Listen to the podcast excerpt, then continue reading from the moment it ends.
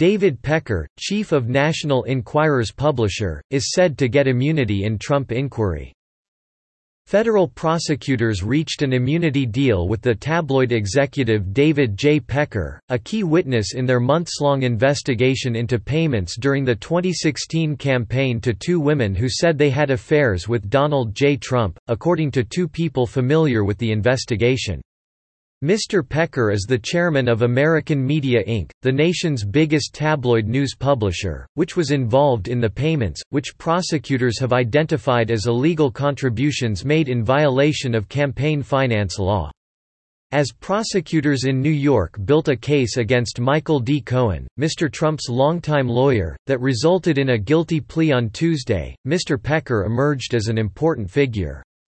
The investigation appears to be continuing, and as a longtime friend and ally of Mr. Trump, Mr. Pecker could have additional information valuable to the prosecutors.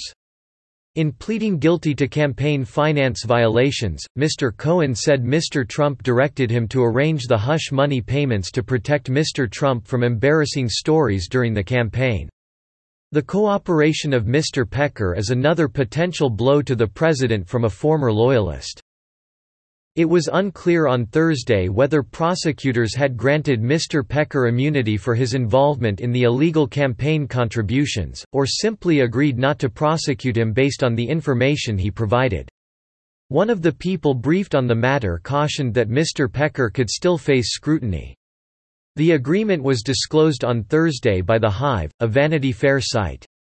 Court documents included detailed descriptions of Mr. Cohen's interactions with AMI as the hush money payments to the women, a pornographic film star and a former Playboy model, were arranged.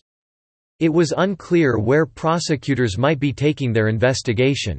Court papers said that several other people, in Mr. Trump's presidential campaign and executives at the Trump Organization, were involved or knew of the illegal payments. Mr. Cohen, under oath in court, said Mr. Trump directed him to make the payments. Mr. Pecker has been close to Mr. Trump since the 1990s, and has served as a protector dating back to before the days when Mr. Trump was the host of his reality show, The Apprentice. After Mr. Trump became president, he rewarded Mr. Pecker's loyalty with a White House dinner to which the media executive brought a guest with important ties to the royals in Saudi Arabia. At the time, Mr. Pecker was pursuing business there while also hunting for financing for acquisitions, The New York Times reported in March. The prosecutor's agreement with Mr. Pecker adds another twist to a highly unusual case implicating the president.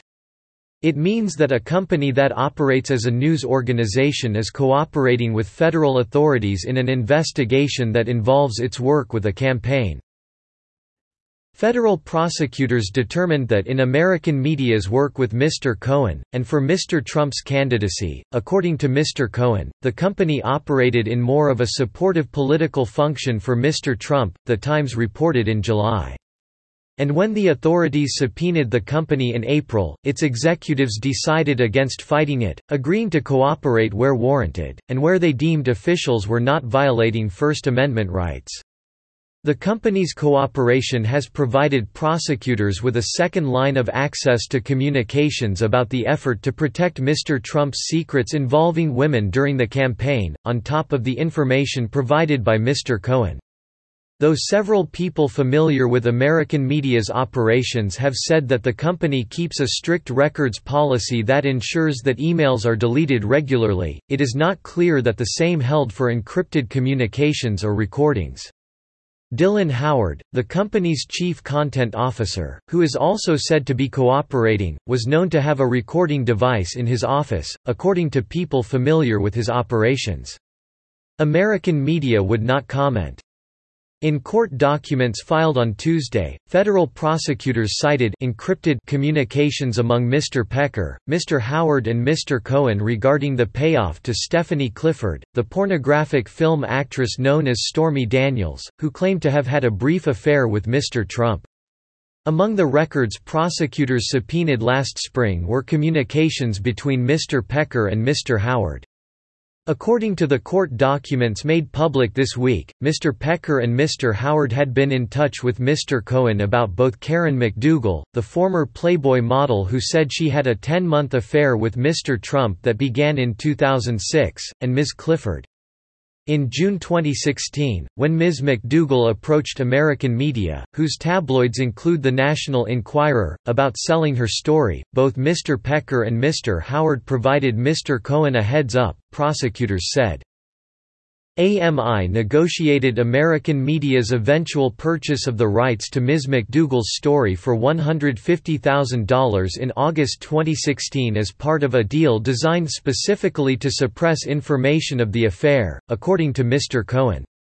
As the presidential election neared, Mr. Cohen sought to buy those rights from the American media executives, prosecutors revealed, though the transaction was never completed. While Mr. Cohen went on to negotiate directly for Ms. Clifford's silence about Mr. Trump, she, too, had initially considered selling her story to the media.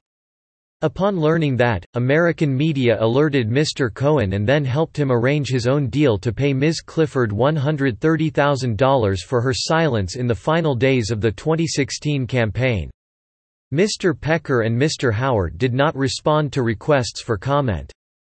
Depending on how far the immunity agreement goes, it gives American media some breathing room in an investigation that has posed a serious legal threat to the company, which filed for bankruptcy in 2010. This year, the company notably expanded its portfolio, buying up more than a dozen titles that included In Touch and Life and Style magazines. In bringing their charges against Mr. Cohen this week, prosecutors defined American media's payment to Ms. McDougal as an illegal, coordinated campaign expenditure. Election law prohibits corporations from spending money to influence elections in conjunction with candidates or their representatives. He reminded us, Robert S. Khuzami, the Deputy United States Attorney for the Southern District of New York, said of Mr. Cohen when he announced the charges in Manhattan this week, that it is illegal for corporations to make contributions to candidates.